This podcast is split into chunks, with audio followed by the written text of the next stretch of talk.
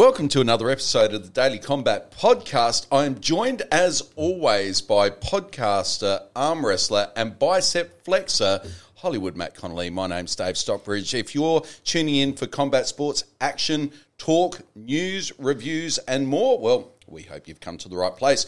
So, um, Matt, uh, you were just showing me your website. So uh, this is this is quite new, and I, and I think we've got a, a world exclusive for the Hollywood Matt Connelly uh, uh, website. So, right. um, yes. so, so uh, I mean, because it, it'd just be arrogant for me to assume that this is all you do. But Right. obviously, you're a multifaceted, very talented Yeah. man uh, in your own right, and you've got some side projects and other things going on out there in the world. And um, so, uh, Matt, I, I mean, it's probably too late for us to get up the website, Well, I, but it, I could, but you- hey, hey. I mean, you've the public, the public doesn't want me to do that. Oh, well, the public want bicep flexing. That's what the public came to see. So, uh, so uh, uh, maybe tell us a little bit about that, Matt. So, uh, Matt, is it HollywoodMattConnelly.com? that is, you are exactly correct. You are the winner. That you, is it. Excellent. that's right. yeah, that's right. Well, yes. So, um, it well, it was supposed to be a secret. Is it a secret? Yeah, No, was it a really. secret? No, Okay. it's fine. It's, don't don't go to the website. No, it is. Uh, it's well, it's a work in progress. It's Okay. it's live and it's working. Yep. Um, but there is some things in there that still need to be adjusted and fixed and massaged and Mm-hmm. yeah, put in place properly. But So it's in it's in beta. That's yeah, what you're that's saying. right. It's, under under construction. Right, Do you remember okay. the when you'd go to the website Yeah. and would have like a little triangle and a guy like digging? Yes. And, yeah, that's where it is. Okay. It is Some, somewhat more advanced, though. I mean, you've got some graphics Yeah. on there. You've got some cool stuff going on, and um, and congratulations on the new podcast with Ryan Blue Bowen. So wow. uh, launched on Tuesday, was did, it? So yeah. congratulations! Thank it was a great so episode. Oh, thanks as well. much. Yeah, well done. Oh, it was so cool. Yeah. The, so it's the deep end is uh, the show I'm doing with Ryan Bowen. And how did you come about the name, the Deep End? Well, it seems to be that we sound very similar in voice, which we did, neither of us had realised, uh, and I had never. Both very deep voices, Yeah, very so manly just voices. Trying to go deep and deeper with the, this is how I. Not, I always. talk like Do you this. try to out deep Ryan like mid episode? I can go down an octave. sorry, I don't think he can By, follow me. by the end of it, it's just grunting. Indiscriminate grunting. you both know what's going on, but for the audience,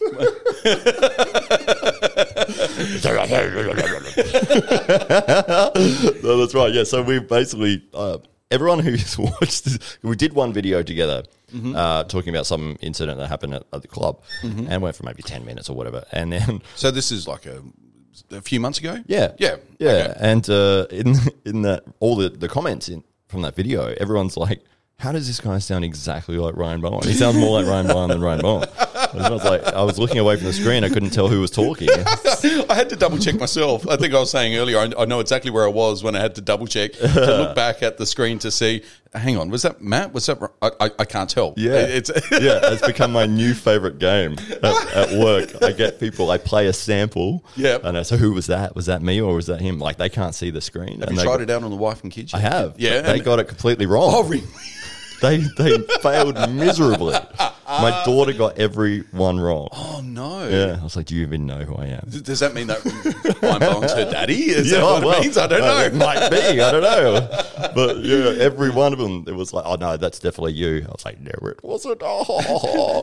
And, and for those people that aren't ardent fans of arm wrestling as we are, uh, uh, who who is Ryan Blue Bowen? He's one of the best arm wrestlers in the country at the moment, probably in the top three uh, in the uh, yeah, well, in Australia and Southern Hemisphere wise, he's he's definitely one of the best going around, looking to push himself to hopefully world championship status one day. Yep. Uh, has a really big YouTube following, has created the path in a way in terms of there was no niche of arm wrestling content. Well, in in the way that It wasn't a full time arm wrestler, content creator until really Ryan Bowen came along. Is that right? Exactly, that's right. Yeah, so that's one of the things I really respect about him is that he said, you know, there was no path, so I created the path, and he wasn't going to let those sort of things uh, hold him back. And now he's got yeah fifty three point five thousand subscribers on YouTube, makes a full time living from YouTube and and his revenue, and is recognized as one of the top commentators of arm wrestling in the world. So Yep. for him to say, hey. Do you want to do a show together? I was like, oh, no. I was- Well, it's quite Yeah, I well, I mean, it's quite gratifying as well because Ryan is actively seeking out other talent in the arm wrestling world, and uh, I know that um, uh, that Ryan has spent a lot of time with some of the biggest names in arm wrestling to help them get their social media profile up and running. Uh, The Yeah. people like well, the greatest of all time, John Brzenk. Um, Yep. From what I understand, Ryan was his first YouTube sub Taught him how to arm wrestle. Yeah. on YouTube, uh, and, uh, and and and got him got him started on the path that he's now on, which is making a fortune out of YouTube. Yeah. um, and uh, he's really established a template that others can can follow, and, Yeah. and he's really happy to share, uh, uh, spread around his uh, his little bit of gold dust Oh, to everybody. Amazing. The, the way that he supported everyone in the community and and just freely gives out so much information and training knowledge and anyone who just messages in, he always gets back to him, well, mate, this is what you need to do, and spends time to help build other people in the sport as well. So it's not just that he's going, oh, it's all about me. It's like if, if you're actively trying to do something and then you say, look, I'm, I'm struggling with this area. I'm, I've made these things here, but I'm just not sure how to do this. Mm. We're happy to help you and send you templates and Yeah. all sorts of different things. Sponsored my channel, like which is just unbelievable. Yeah. Um, yeah, so he's been a, a huge influence for, and a very positive influence for the arm wrestling community. So it's great to actually have. Like I was blown away. The weirdest thing ever, though. Like we were doing the show. Yeah. So we started the deep end, and uh, he said we'll do it Tuesday morning. You know, because it's uh, in the afternoon in the US, Ah, and yeah. a lot of his, I guess, regular viewers of his shows are based in the United States. Yep. And so we started recording, and because I, I know I've known Ryan for a few years, and it's like you know we chat back and forth, and I know that he's got a big audience and he's big in the industry and everything like that. But when as soon as we loaded in and went live, it was in about two or three minutes, like. All of the like elite arm wrestlers from around the world were all in the chat and writing back to the things I was saying, and I was just like, "Oh, it was so weird." Uh, yeah, he did. And then, and, and, what, and what were a few of those names that you saw pop Oh, up? That- Ne- that- Neil Pickup. Ah, yes, he, he asked the question early on. Yeah, Yeah, he he picked did. up on what you was you were Yeah. talking about. Yeah, And so I said, like, best match ever. Yes, with Neil Pickup and Michael Todd. on the beach, and and Ryan brought it up on the screen. So I was talking about the match as Neil is responding to what I'm saying. It was just like, oh my the magic of the internet. oh, it's unbelievable. Like I've never spoken to Neil. It was, um, and I was sort of trembling a little bit while I was doing the show because I was like, I'm seeing all these names come up, you know, and it was like Bob Brown arm wrestling. The Bob Brown's the guy who wrote the rules of arm wrestling, and I was I was bitching about the rules. And then the guy that writes is like, "Eh, like- I then- like the rules. I was like, oh no, that's the dude who wrote him. Like, can't argue back against Bob Brown. He wrote, he literally wrote the rules. so You know yeah. what you should, uh, you know what you're buying for Christmas? What's that? Liquid paper. To put on the screen. Yeah. the rule book, yeah. so uh, I mean, and- uh, s- I mean Ryan Bowen um, would on any given day have one of the biggest names in arm wrestling ever. uh, You know, on on his channel, Mm-hmm. it's not entirely unusual. And and now you're tangled up in this world of elite arm wrestling and broadcasting. It's a very, I'm very humbled by it. And Yeah. um, completely and utterly uh, just, it was like Christmas morning for me. Yeah. Yeah. it's like, I just felt like, oh, I'm so, so happy and so lucky. It's like, so lucky uh, to get the opportunity to do it. Yeah. Um, and I mean, we didn't done this show. I think this is episode number 40. Well, Well, congratulations. there uh, we yeah. go. We hit big 4 Yeah, well, can, can- cheers. Oh, yeah, for sure. Let's do it. I got to drink now. You can't do that and not drink. There we go. Yeah, uh, 40 episodes of this, and we normally run an hour and a half, two hours, maybe three hours sometimes. Yeah. So you think, oh, yeah, three hours of that, you know. Uh, It's like hey hey, it's Saturday. But, yeah, exactly. but yeah. on Thursday afternoon. But, you know, um, and no, I'm no ostrich. Ossie the ostrich. There's no Dickie knee around. No, He's down there somewhere. we do have Tito yeah, oh, yeah, that'll be much better. fighting Tito. Oh, exactly. Um, but yeah, having all the, that those hours of experience of, of talking on, in podcast uh, settings, and then it was like, "Hey, you want to do this episode?" I'm like, "Yeah, cool." I was nervous. Oh yeah, I was nervous because it was like, "Oh man." I, I, I felt confident, like what I could say and how I would speak and everything like that. And I'm obviously really into arm wrestling, love it, uh, and I would be able to talk on topics ar- around that. But I guess it was just like the audience is massive Yeah. compared to like what we're doing here at the moment. I mean, Yeah, you- we're, we're, we're at it's the you, me, and the two Titos That's at right. the moment. It's, it's us and these guys. I haven't even pressed record. Have I? No. so, but yeah, when it started, like, uh, because luckily there was no long build up to, oh, we're going to do it in a few weeks or. It was like so you didn't really have a chance to you know, Yeah, thankfully. get too nervous yeah, or it was one day. overthink it. One day of thinking. How, uh, did you have a plan going into it, or was it just like um, pants off. That was the plan. that's almost a good plan? Yeah. yeah, yeah. It makes it makes you feel more relaxed. Yeah, Not at home. No, uh, I was more worried about the setup and the because I was doing it from home, Ah. and so I spent like all of Monday. We, so Sunday we agreed, yeah, we'll do this show, great. And Yep. then he said, okay, let's do it Tuesday morning. I'm like, cool. All of Monday, I'm with lights and cameras, and uh, and I hope this works. And can we do a test? And because the last thing you want is to go on and oh, we can't hear you. you can't, you're all muffled, and Yeah. uh, there's still things that I can adjust that I need to adjust. But it, you know, at least like, you could hear me and you could see me. So Yeah. that side of it went all right. But that was my big like, oh man, I just don't want it to, to mess up, you know. Mm. And uh, even now, like it's still on my mind. I hope this is recording properly. technology. That's right. Yeah. It's the worst thing ever. Could there's a couple of uh, YouTube compilations of people that have. Like you know, they, they've thought they've recorded an entire podcast, and then right at the end, they, they they go to click stop, but that's actually them clicking record. and then they go record, and they go, "Oh, hang on, oh no, You can see their heart breaking just in that moment. Oh god, that'd be the worst thing. That's you know, like three hours of this amazing conversation, and it's just like, yeah, you didn't get it. Just go back and say it exactly the same. Yeah. Um. So that side of it was very much on my mind, but uh, apart from that, yeah, I forgot completely that he had this this audience, and there was some, some amazing people in there in the chat. They were all like, you know, So you could see who was in the chat, Yeah. or, or did you have a screen with you so that you could? How, how did that work? Yeah. What's, he, what's your interface to what's going on with Ryan and what's going on with the outside world? um, he showed me this awesome platform called Restream, Mm-hmm. and basically you can go live on like all these different platforms at the same time. So YouTube, Twitter, um, Facebook, you know, all of them. You're, you're live on all of them at once. Yeah. Uh, the screen that I could see, uh, so was I had my monitor here, and then I could see Ryan, Yeah. uh, and then he could, and the chat as well. Yeah. And then if we wanted to, he could load up YouTube and, and play that, and it would bring our little pictures down smaller so we could see what was going on with videos. And it was just fantastic, an amazing uh, platform. And he could highlight comments that would come up that were bigger, and Yeah. and people bloody were donating us money, which was mind blowing to me. one, one guy. Uh, So you're getting paid for the double bicep flexes Yeah, on, on this podcast. right. I'm sorry, we, we can't we can't match a- that. yeah, right. Normally it's just a Saturday night thing. Yeah.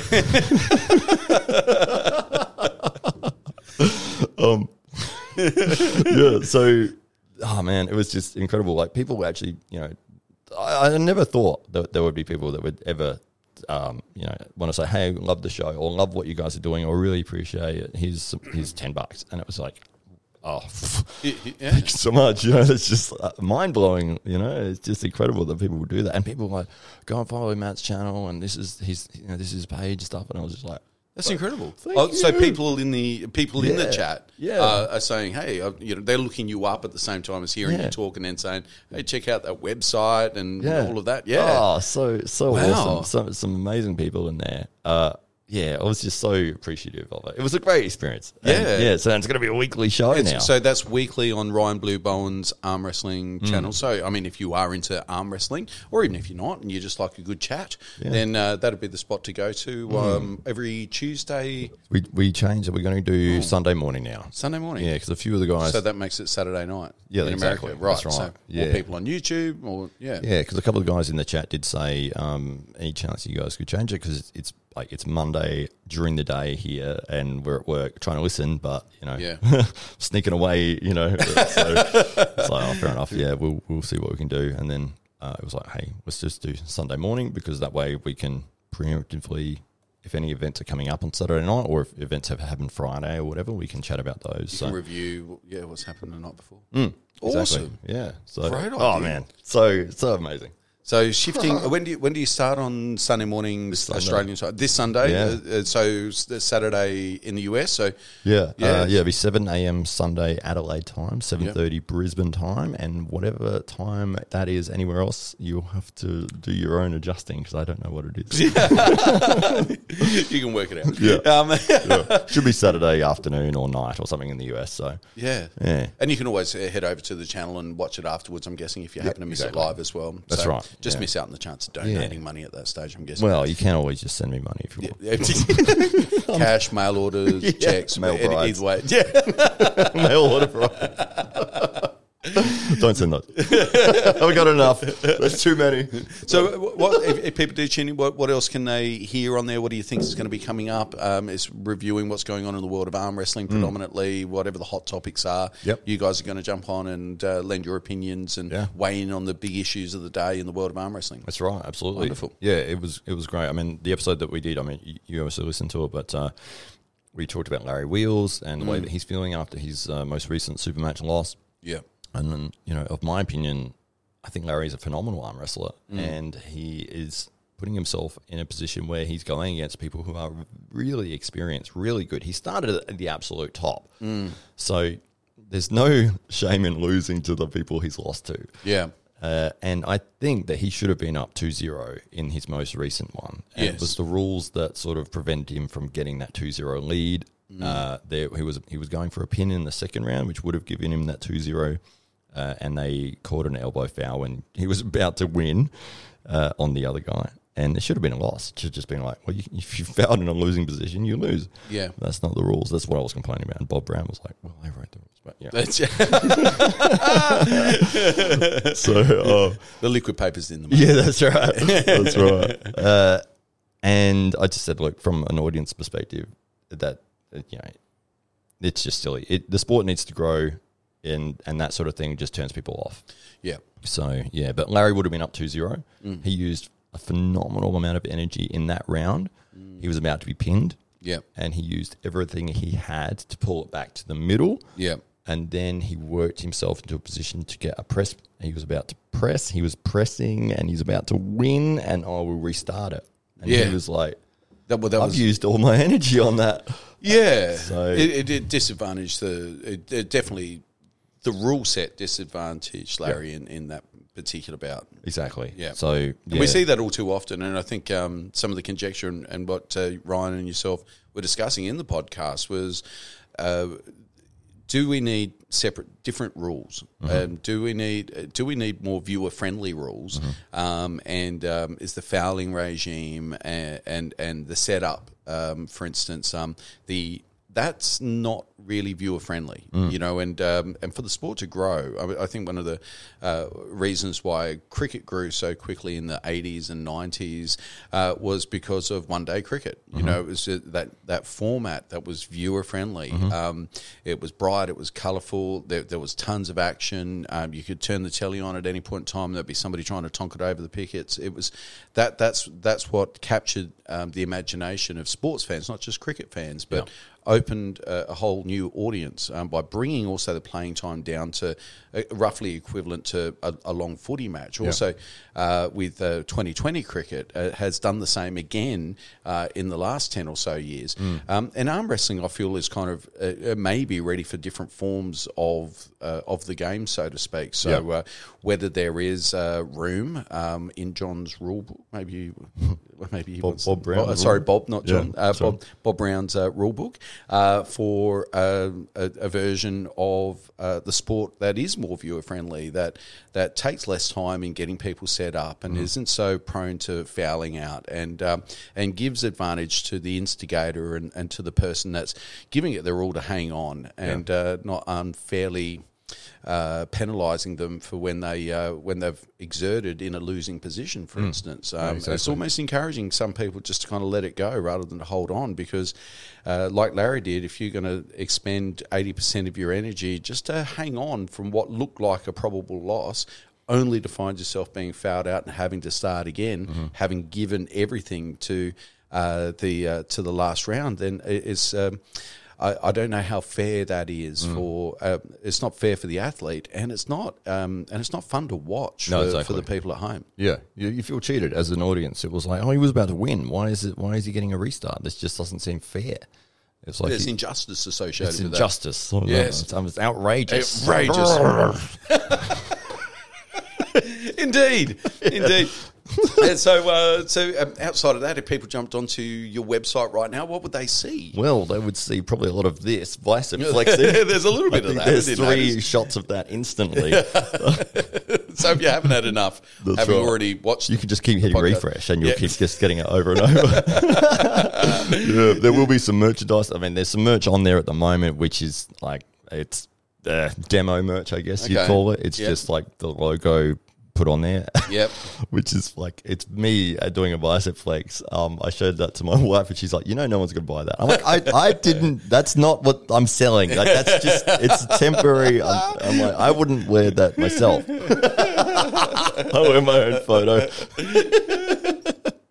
so I'll get some like designs done and put that up. But the actual site itself is live. It's online. It's got a little bit of an about me, but yeah, it is still. It's going to progress into something a lot better. and, and if we wanted to delve a little bit deeper into you, so right, right now you're, you're I mean, you're, you're wearing many hats. So you're, you're uh, the, the SA Titans Arm Wrestling. Uh, you're the president of that. Um, you're the state representative uh, here in South Australia when it comes to arm wrestling. Um, oh, you're the most prominent uh, arm wrestling influencer here as well. Um, maybe the only one, maybe. yeah, it's me versus no one. the, the other you that may be Ryan Bowen, we're not sure. Um, Hang on a minute. yeah. get the latex head off. Um, so, uh, so we got uh, so we got all of that going on, um, as well as I mean, you're you're you're running events, um, you're organising the expansion of the sport here in South Australia, um, you're designing merchandise and and uh, and all of that type of thing. Um, there's, there's an enormous amount going on. Uh, how, do you, how do you keep control of it all? Yeah, I mean, I've had a lot of help from you. I just turn up and talk on Thursdays. That's No, it. that's right. No, I mean, you've been a big influence because, you know, uh, for anyone who isn't aware, Dave does sponsor the SA Titans. He's with his real estate agents group. Uh, over 100 years of. you know what's coming. Over, over 7,000 years of real estate experience. Exactly. Distilled in the hands That's of right. one man. Exactly. Yeah. So, but you have given me so many opportunities and ideas of how we can grow and, and put it into the realm of possibility because, you know, uh, you've sponsored in the way that you've helped us to get into events, you've helped us with, you know, the shirts and uh, so many different things that have allowed us to grow and allowed us to become a brand. So it's not only that, you know, have had these ideas, but being able to execute them with your influence and with the help of members from the club as well. Uh, that's been a big, big difference because you know you can have a pie in the sky idea, but if you don't have the f- means to make it happen, then it's probably not going to happen. Um, So if, if we rewind, say, three years ago, arm wrestling in South Australia, what did it look like? was it three guys at Tim Graham's house? it was, was that what it was? I'm trying not to laugh, but I, yeah, that's literally what it was. Right. Okay. Yeah, uh, it was in Tim Graham, who is one of the The Viking, previous guest on the Yeah, that's podcast. right. So he was running it from his his shed, his ba- his garage. Yep. Uh, and it was like one dusty old table, and a couple of people would turn up, and you know they would arm wrestle. Yeah. And And, I, and I've got a feeling that's what arm wrestling looked like through much of the world three or four years ago as well. Yeah, absolutely. Uh, the only reason I sort of found out about it was from the Pulling John documentary, which I'd seen. Have you seen that yet? Pulling John, no. Oh, it's no, I great. haven't. You'll love it. Yeah. Uh, It's like the pumping iron for arm it wrestling, is, yeah, what I absolutely. understand. It's really good. Yeah. yeah. So pulling John for Pulling John. people that are, That's right. that are watching or worst, listening. worst title ever, but yeah. Um, John John didn't mind. that's right. Yeah, But, it's okay. It's not in the super chat. That's right. That's right. But um, so yeah, I saw I had seen that, and then never had the experience to follow up with arm wrestling. But um, I had seen it at the Melbourne the Arnold Expo, and uh, you know every everyone who did it was there basically because it was like everyone who's interested in the thing that was the big sort of get together for the year, and they would all come together and, and do that and. Uh, luckily enough, I stumbled across. I was like, "Oh, they've got arm wrestling! Oh, cool!" So I gave that a go, and then yeah, Tim added me to the group, and then you know, it, of course, he lives on the other side of the state to me. Uh, I hadn't sort of followed it up. Devon Larratt was the main reason that I I uh, So followed De- up. Devon Larratt came over to South Australia for uh, a, a, a workshop. Yeah. Yeah, seminar. He was coming around, which is fantastic that he actually came through to Adelaide uh, Yeah. and and bothered bothered, but like that he actually spent his time going around to each state to spread arm Spread the word. Yeah. Yeah. It's like, like a missionary. like a messiah. yes. so we- Devon Larratt's a world champion arm wrestler uh, from Canada. Uh, he was in town for the Melbourne Expo, the uh, Arnold Expo, and he, he did a, a sort of a tour around each state. Yeah. Uh, when I saw that come up, I was like, I've got to go to that. Went to that. Were there a lot of people there? There's about 30 people. Okay, so Yeah. that's pretty healthy. Yeah, absolutely. Yeah. Um, so it was the majority of people who were obviously who were interested in arm wrestling Yeah. were there. There was a couple of people that had never done it before, and I was one of those. Well, I guess I'd had a quick go at the expo you know, Yeah. a year ago, year before, uh, and from there it was like, oh, this was fun. I really enjoyed it, uh, and so then I did actually sort of start following up and going up to to Tim's uh, to his garage and you know, Tim's garage. Uh, Tim's yeah, but it did grow from there to the community centre where we still are at the moment. Yeah. And yeah, Tim offered me the. Well, I think because it was starting to get to a point where where we're looking at doing bigger things. Uh, I was making a lot of videos, which I still am. Uh, you know, filming training sessions, anything that's funny, anything that's interesting, cutting cutting it together, putting it out there. And But you can it- find that on HollywoodMattConnelly.com. yeah, yeah. Yeah, okay. Well, you yeah. Well, soon. Oh, it is released. actually. It's on there. Yeah. Oh, it's on there. It's on the YouTube part. Yeah. Or the videos part. Yeah. Yeah. Okay, so head over there. You'll That's see right. some of that. Exactly. Yeah. So I made like a little profile video for each member. You know, being like, um, say Matt Bisco, the engineer. You know, I'd come up with nicknames for everyone. Yep. And then like I'd say, oh, the engineer, and then I'd sort of make a little highlights video for him. You know, and it was very crude. It was like you know all these badly lit, you know, half half a finger in the lens shots, and uh, but it was fun. I was having fun doing that, uh, and we were pushing it forwards and uh, you know, really enjoying it and looking forward every week. So I can't wait to get back to the club and do arm wrestling and making videos. And we had this really uh, awesome group chat, which is still running today. And you know, every time you load it up, there's 400 messages to get through. it's like day and night cycles through with so many messages, which is which is amazing. But people are so you know, you get this group of people that are all into the same thing from all areas from the state Yeah.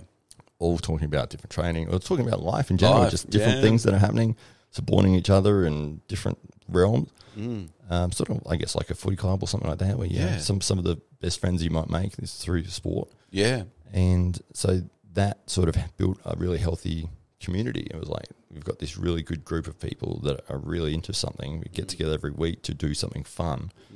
Um, and from there, it was like, okay, well, let's get these shirts done. Let's get these. You know, and Tim had said, "Hey, where did the, those ideas? How did that come about to you to start thinking in that way? Because uh, it's not necessarily been. I, I, feel, and, and this may be an incorrect observation, but I feel like you started doing that, and others started to be pulled in your wake. Like you were setting a standard, and others were saying, "Hey, look at what that Hollywood Matt Conley guy's doing. Look at that idiot maybe, over there. Maybe we needed shirts. Maybe thinks we he's need so to think good with his biceps in his videos. I saw he had his finger there. It's not that good. Um, I saw that engineer video. That Terrible. shitty Terrible. lighting. Shit lighting. Doesn't have a clue what he's doing. Should run him out of town.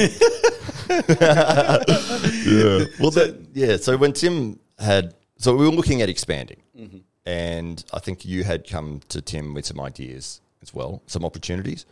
Uh, Tim was studying full time. He was he was flat out. He just didn't have the time um, or the energy to to go look. Mm. He's like, I, I love arm wrestling. I love coming along each week, uh, but I'm just I can't put extra time in at the moment. Yeah. And then he asked me if I'd be interested in doing it, and I was like, Yep. oh, oh, am I? so, yeah, it was like as soon as that opportunity came up, I was like, okay. And I wrote a plan, which I've still got, and goals, and like I'm going to get all these things done, and I'm going to start making these things happen because I want them to happen. I think we've got a fantastic sport that can grow to this huge level, um, and being a big fan of the UFC, we've got the UFC encyclopedia there, the, which I uh, probably know inside and out. But uh, actually, I, I did when I got that. I was like, I already know all this stuff. I literally But just in case that. something happens to you, we've got the book. Right. Yeah. Yeah. exactly. I was so it was an arrogant thought, but I was Yeah. like, I, I was like, I was flipping the. I was like, I already, yeah, I know, yeah. and- Uh, so, Yeah. yeah, duh. Give me something new. Yeah. Where's the news? Oh, it finishes now. I want my 39 bucks worth. That's right. so, being a big fan of this uh, organization and seeing their growth and how they went about it and how they did it, and also Tito Ortiz, uh, who a lot of people, I guess, maybe they're not fans of him, but he did market himself very well. Uh, he started a t-shirt company or apparel company for, with 500 bucks, turned it into a six-figure company, Yeah. Punishment Athletics, um, and you know came up with you know, his flame shorts and you know his crazy t-shirts he would wear on each fight, and you know his beanies and all the rest of it. And he made a lot of money doing that, and it wasn't just with apparel, but it was like people were interested in him because of the character that he was portraying. Yeah. And I was like, man, I love, I love that. I love the wrestling, like the WWE. You know, these these portrayals of characters. I'm like, well, we have characters in our club. Everyone's a character. That's right. Yeah. That's right. And so it's like, well, I can come up with interesting, fun nicknames and characteristics and storylines and those sorts of things, and put, start putting them out. And it's not going to cost anything because it's just our training sessions. Um, but we have these amazing grudge matches, phenomenal training matches. People going 100% against each other in training every week and having these awesome super matches. And it's like this stuff can people would be keen to see this. Yeah. So not only that, but it's like if we brand it and put you know our shirts and we put like the proper business cards, we got bumper stickers, we got websites, we got mm-hmm. you know it's like this is this is something where people can identify with a certain character. They might say, "Hey, oh, that's the Viking," and "Oh, that's the um, that's the God of War," or you know, Uh, For and instance. Yeah, for For instance. instance, it could be Kratos. it could be anybody. Maybe kids out there want to be Kratos Yeah, they day. could be. They Yeah. could be. Yeah. well, they better start working their beard game. but uh, so to have characters going against characters works in any realm of storytelling. And I've always been a big fan of that. And I thought this is a great opportunity because I'm looking around going, these guys are the characters in this. And I have the means and the motivation to make something happen. And I want to do it. Yeah. And so, yeah, started putting things together. And, and now, I guess a couple of years later, well, it's probably been a year and a couple So what of are, months. what are the, a few of the milestones? Because I, I think uh, in some way the, this podcast has turned into an instructional for those people that um, maybe just arm wrestling with their mates in a shed at the moment and may have thought, you know, should we do a club? Like, what can we do? Yeah. Um, in the same way that Ryan Bowen's kind of laid down that template for uh, for people to become arm wrestling influencers and to derive an income out of uh, the sport of, that they love the most. Yeah. Um, you're providing um, people uh, the means and the opportunity and the and the methodology around establishing a, a, a- club um, and uh, and helping to grow the sport at a grassroots level. Mm, absolutely. The number one thing is exposure. Got to let people know you're out there. And people, if they see it, even if they're not interested in it, they still see it. If they're seeing it regularly, they go, "Oh, that's the guy from that arm wrestling thing," and Yeah. then they'll tell other people. uh, And the conversation might come up with somebody at some point.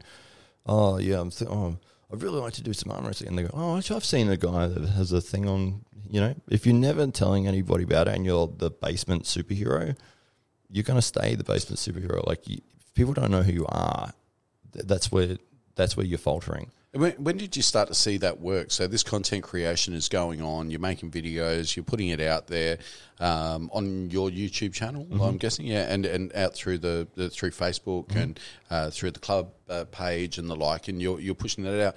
Uh, At what, what point did you start to get encouragement that maybe people were watching and maybe they were starting to turn up because of what they'd seen Yeah. online or on Facebook Yeah. or whatever it might be? Yeah, it's always surreal though. Like when somebody turns up that has actually been watching the, the videos, all that sort of thing. It's it blows my mind because I would think like I, when you look at numbers of views and stuff like that, some some videos do really well and they might get you know 10,000, 20,000 views. I mean that's really good for me.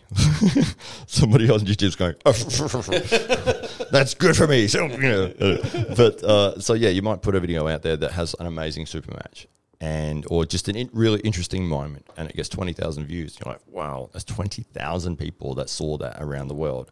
So I'm putting it out on on all channels that I can. You know, Instagram, Facebook, YouTube, everything. TikTok. And yeah, TikTok as well. Yeah, Yeah. and one of one of the coolest things is getting. Oh, it just it just happened recently. It was like last month. Uh, I put up a video. It was only forty seconds, but it was a funny moment, uh, and it got one point three million views. One point three million. I was just like, this is so weird. Um, but yeah, And and and from uh, a, a sponsor's uh, perspective, you know, um, to be um, that's real estate Real estate- agents have a hundred years seven thousand real estate experience and the in this man alone. I'm like the Yoda of real estate. Um, Two thousand years old. We all know. I started selling uh, huts to Sumerians in 4,500 BC. Um, they, they haven't paid their rent by the way. They're complaining about the cracks. And the um, and um, in a language I can't understand. Um, but the good ones. Um, but the uh, but from from my perspective, as, as the uh, in the background.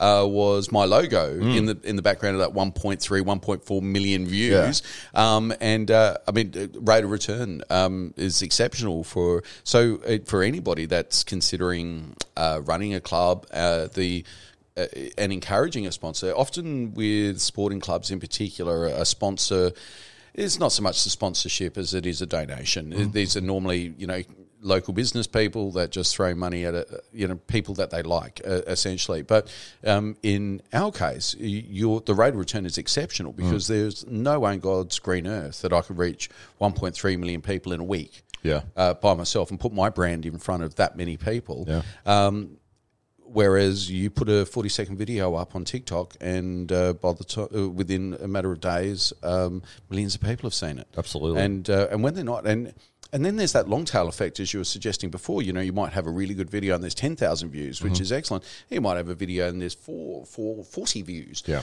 But the reality is, if you took those 40 people and put them in a room and put yourself in front of them to tell them about something like a training seminar, seminar or, a, or a webinar, that's a good crowd. Yeah. Um, so it, it's uh, it doesn't really matter what the numbers are because over the fullness of time, you'll get those breakthrough moments where either people just recognise you or, or are already familiar with you because of what they've seen online, or you get a whole ton of views on a video you were never expecting. Exactly. Yeah, and I think if you're genuine, if you're somebody that's putting it out there as a fan of the sport, and you're saying like, "This was an amazing moment," or "I really appreciate this," or "This was cool," I check this out, and you're not saying if you don't, it's very easy to become come at things with a like an arrogant um, point of view when you're posting stuff, and people sniff that out really fast. Like if you're not genuinely an arm wrestler or an arm wrestling fan, or trying to build a club, or if you're not trying to do things in the right way, or you know you're just sort of pushing it a little bit, and then saying, "Hey guys, this is something I'm doing," and then you sort of step back. And then mm. give it a chance to relax, and then maybe come back again.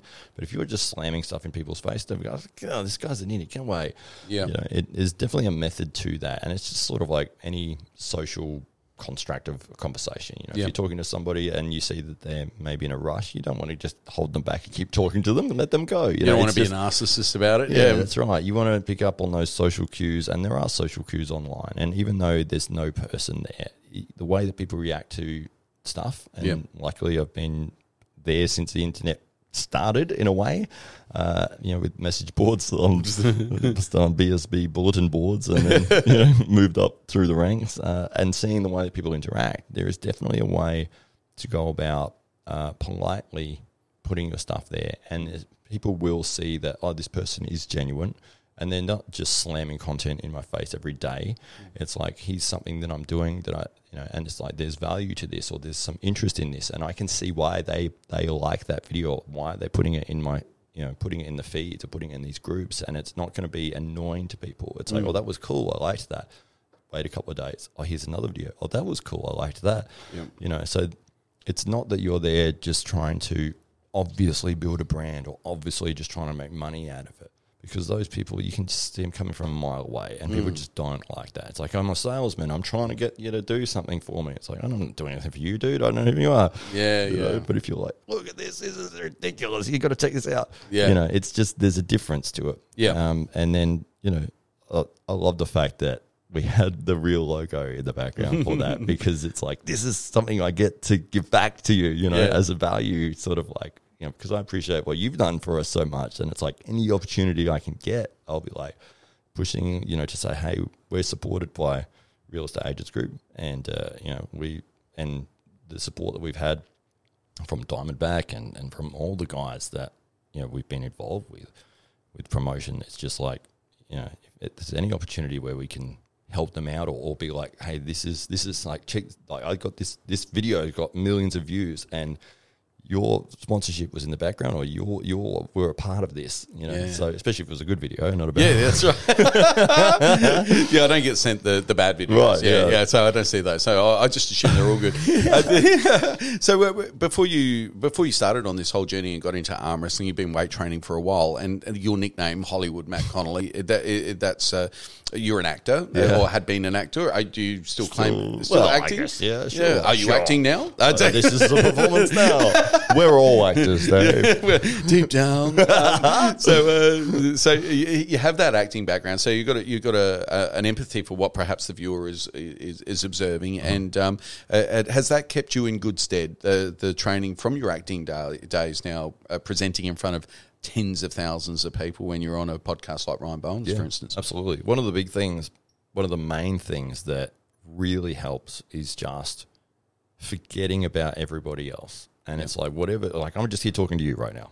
I don't, if there's a million people watching or one person it could be. watching, Oh, no possibly, people probably. watching, Yeah. then uh, it doesn't matter. It's the same conversation to me. Yeah. it doesn't matter how many people are watching. I'm Yeah. still going to react the same, and I can only be here with you. Yes. Um, and I learned that pretty quickly while being on set and doing scenes with people. And you've literally got, like, say, a cameraman who's walking around while you're trying to talk, hmm. and they're like, "Don't look at the camera." But this dude is coming in front of your face, you know. And not only that, but you've got like a sound guy holding a thing above your head. and you've got like fifty people all staring at you. And then you got to passionately kiss a stranger. That's right. Yeah.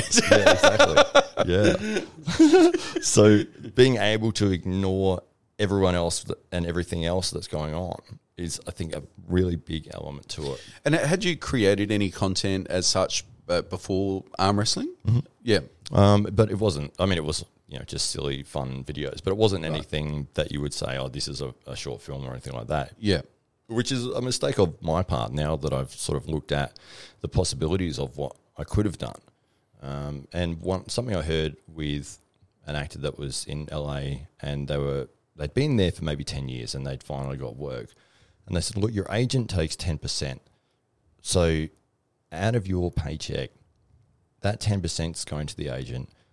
They're only putting in 10% of the effort to find you that work. You need to be putting in 90% to be able to find that work. If you're not, if you're just relying on them, that's only 10% of what's available to you to go out and find work. Yeah. And I think that social media, especially, has been a massive tool for people that would never have found success before. They're not relying on going and getting movie roles, getting TV roles anymore.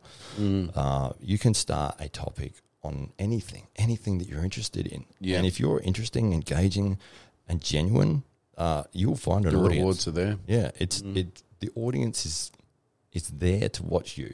Yeah. And if you're not, if you miss the mark, they'll skip and they'll they'll move on. But then Yep. you get to refine it. You get to try again, and there's no penalty to that. And there's such a low cost of entry. the low cost of entry, you know, that we're able to sit here in a room and sound reasonably professional and have some lights and a little bit of stuff going on, mm. and it doesn't have to cost the world. Whereas, you know, there would have been a time where you needed a professional studio to do that, and to get access to that, you needed to know the right guy, and then the right guy wanted you to work there, and then you, you know, you got paid nothing, mm-hmm. you got mm-hmm. paid peanuts, and for five years, and then eventually you get your shot, Yeah. you know, because somebody was sick or Yeah. somebody got the sack and then you got a chance to be on the radio or something you know it's uh, whereas these days so you got an idea you got a you can get a microphone for 150 bucks Yeah. and you know talk straight into your phone and uh, Yep. and and get something out to the world in seconds That's right. and if they love it by the time you finish doing it you know there's uh, your phone will be ringing um, Yeah. so your your background being in acting, then you've kind of you've seen some of the opportunities you've seen in arm wrestling in the I, I I call it the Wild West period of arm wrestling, where uh, still there's so much that remains undefined, and uh, yeah, we've got uh, an era, a really interesting era in the sport of arm wrestling, where uh, you've got the greatest of all time, who's still alive, still active, and still competitive, or competitive once again. Yeah. Um, you've got um, you've got a gaggle of guys that have been around the sport for twenty or so years, twenty maybe thirty years, um, that are that are still performing at an elite level. And then in behind that, you've got this new generation that's that's making their way through. And then in amongst that, you've got the convergence of technology, and then some of these influences making their way into the sport and making a, a real positive impact in the sport, like Ryan Bowen, um, for instance. You know, Ryan isn't a world champion arm wrestler. Um, uh, maybe in amongst the top handful or so in his weight category. We're, we're soon soon to see, but he's risen to prominence because of his hard work behind the microphone and camera, uh, more so than perhaps what people may have seen on the table. Yeah. uh, and his ability to be able to hype what it is that he does, um, because he's charismatic, because he's engaging, and because he's prolific. Yeah. uh, he's creating more opportunities than anybody else.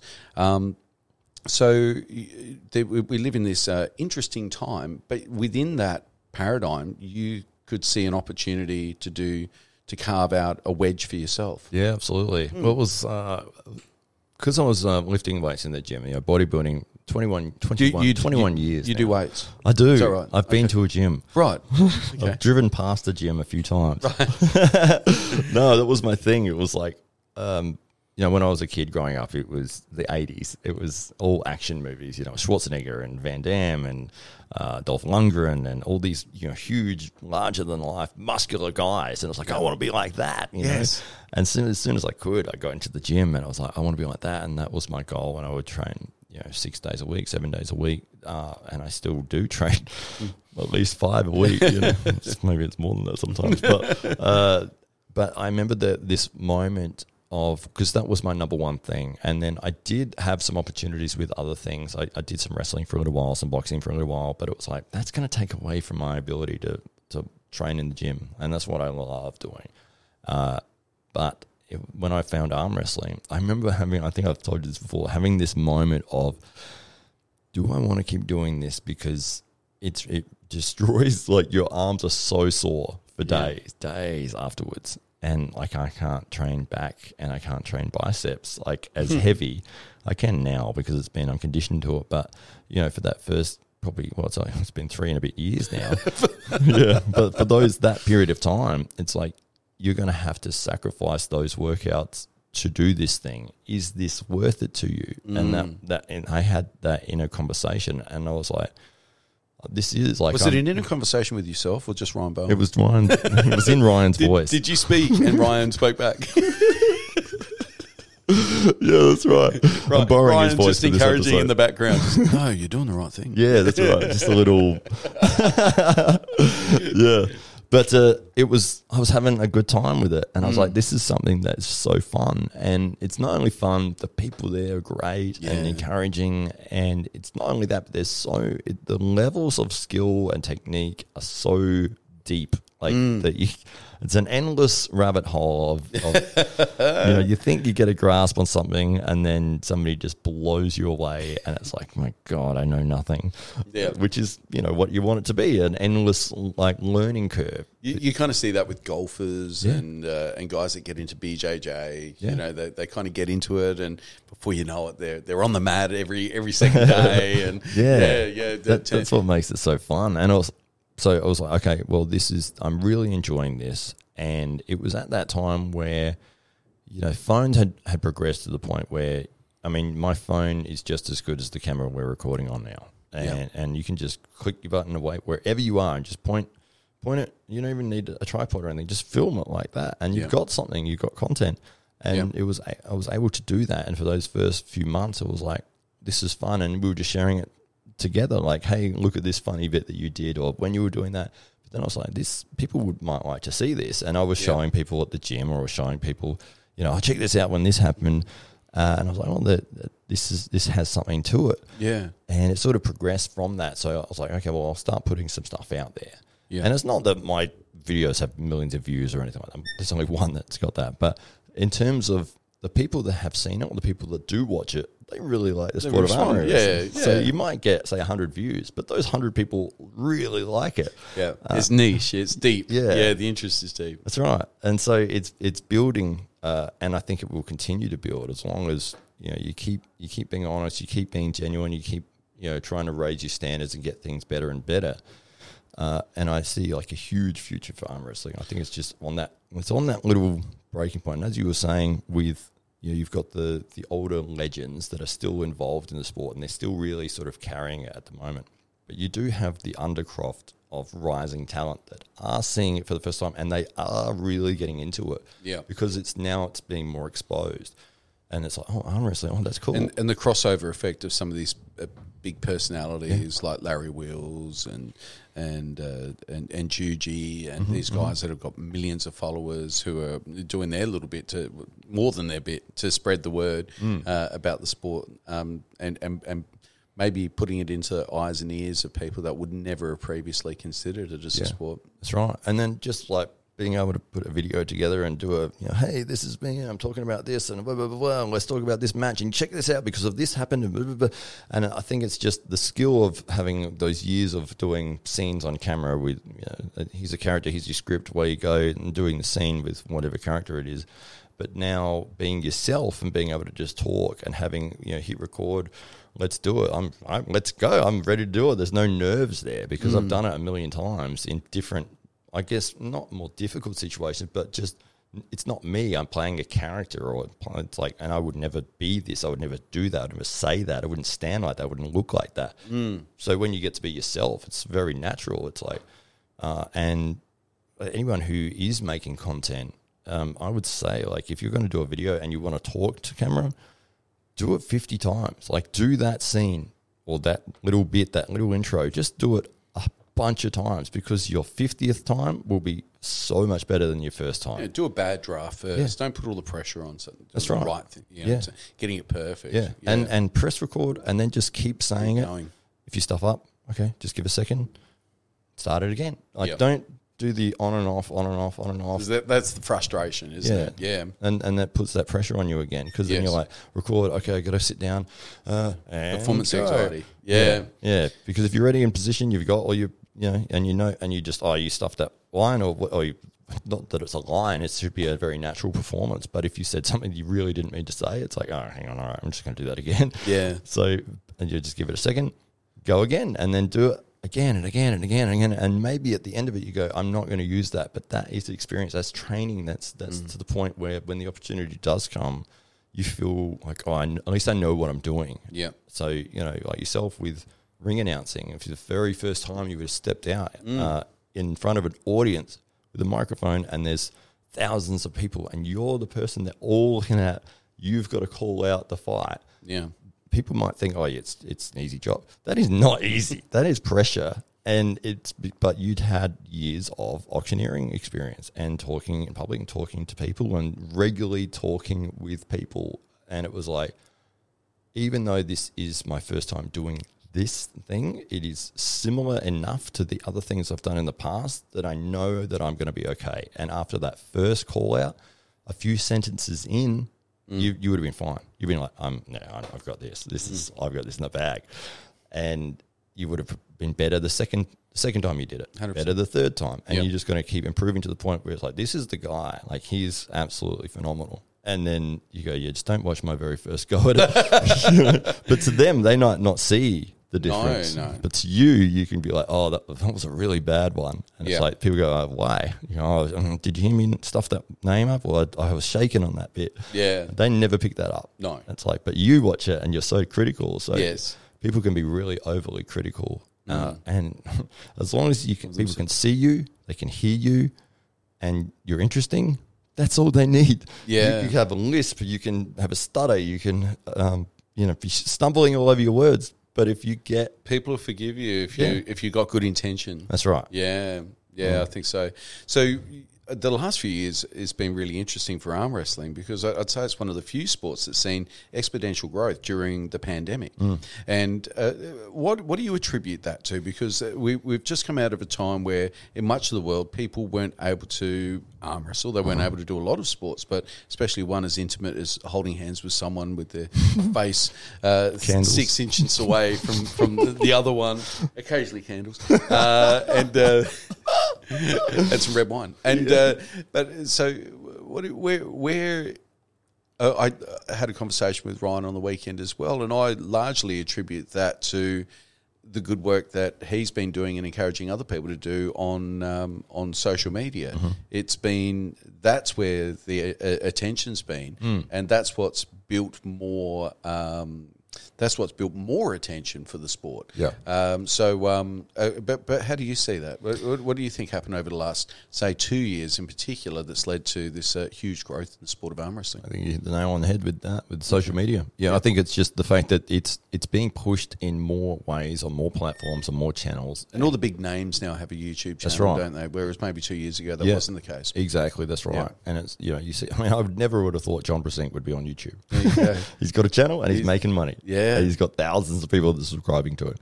Uh, yeah, it, it is that realization I think that people have got, and I would say Ryan is a big push of this that he's reached out to people and said, "Look, I am making money from YouTube doing this about You arm can wrestling. too. I am a big fan of yours, or I see potential in you. Here's what you can do."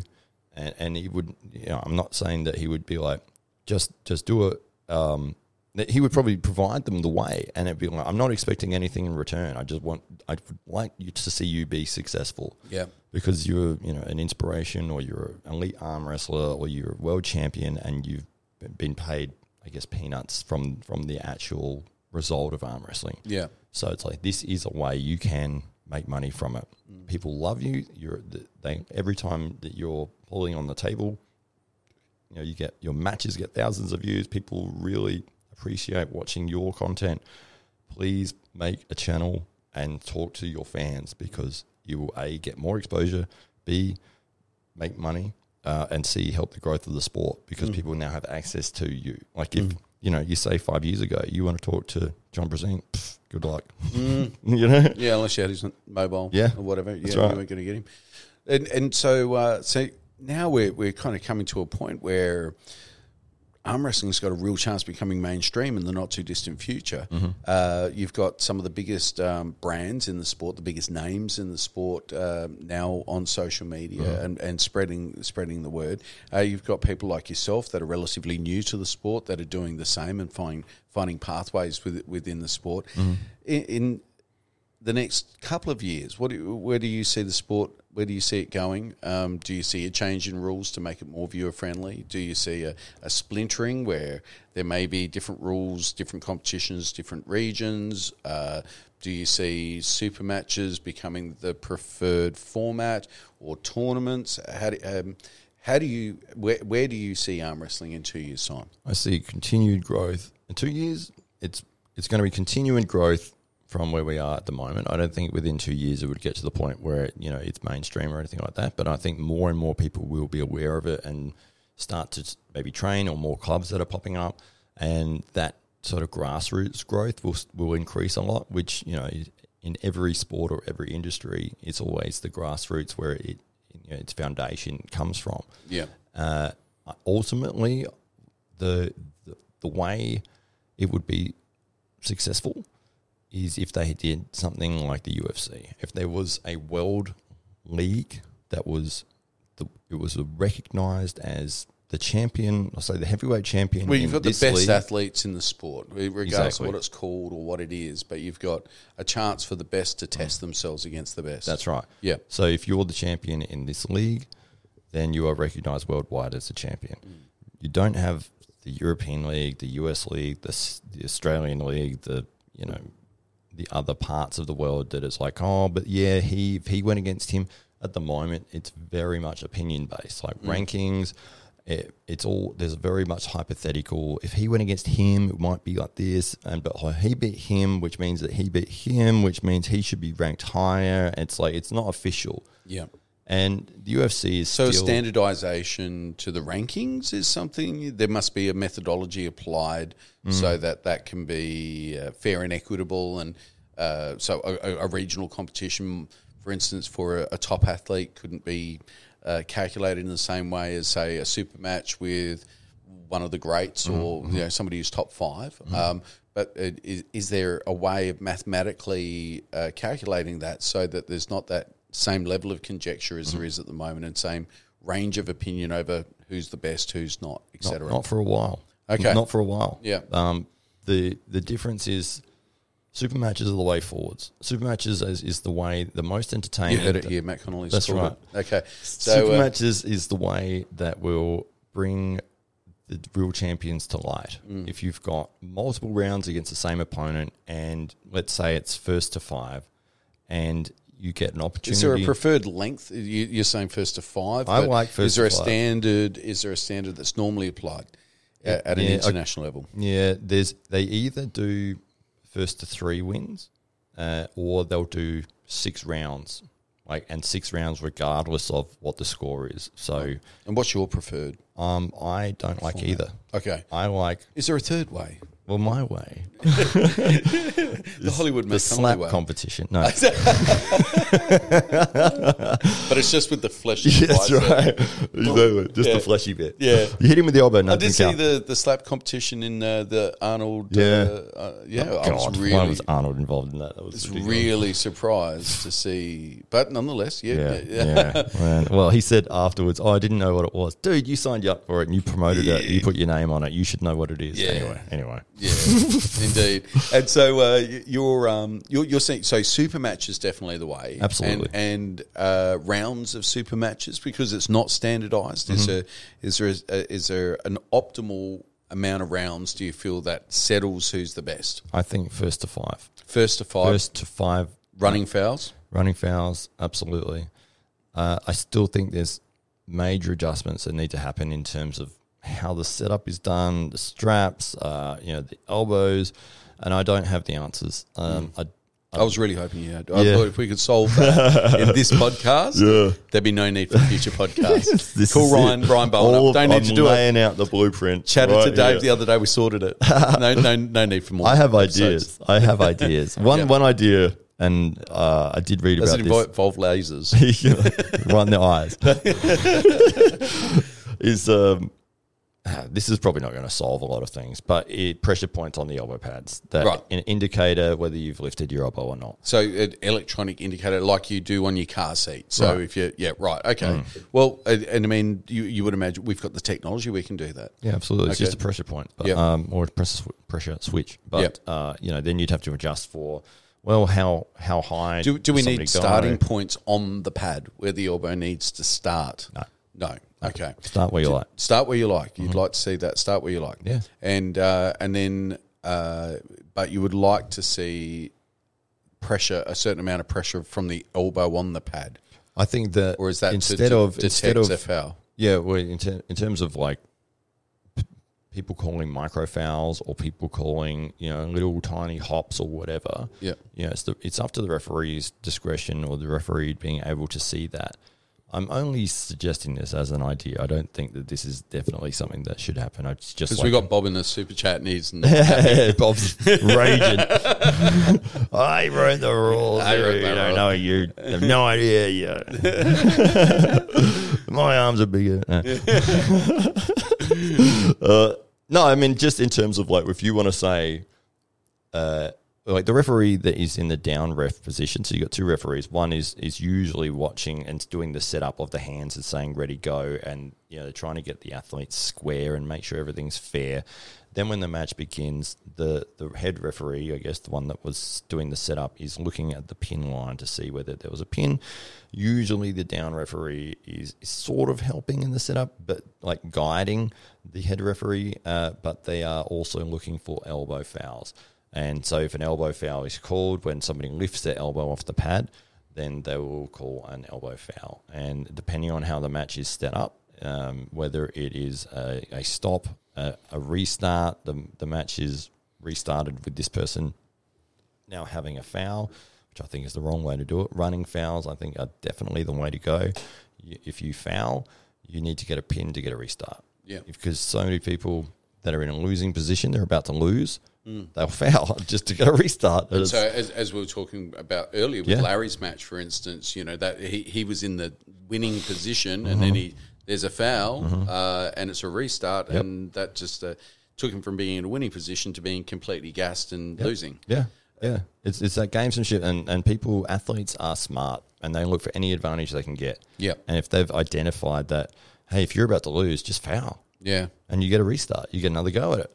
Better than losing. So is it the inconsistency as much as the rules themselves that's causing uh, consternation within the community at the moment? I would say so. It it seems most events are people don't really know which rule set they're going under. The competitors would, and the people who have organised it.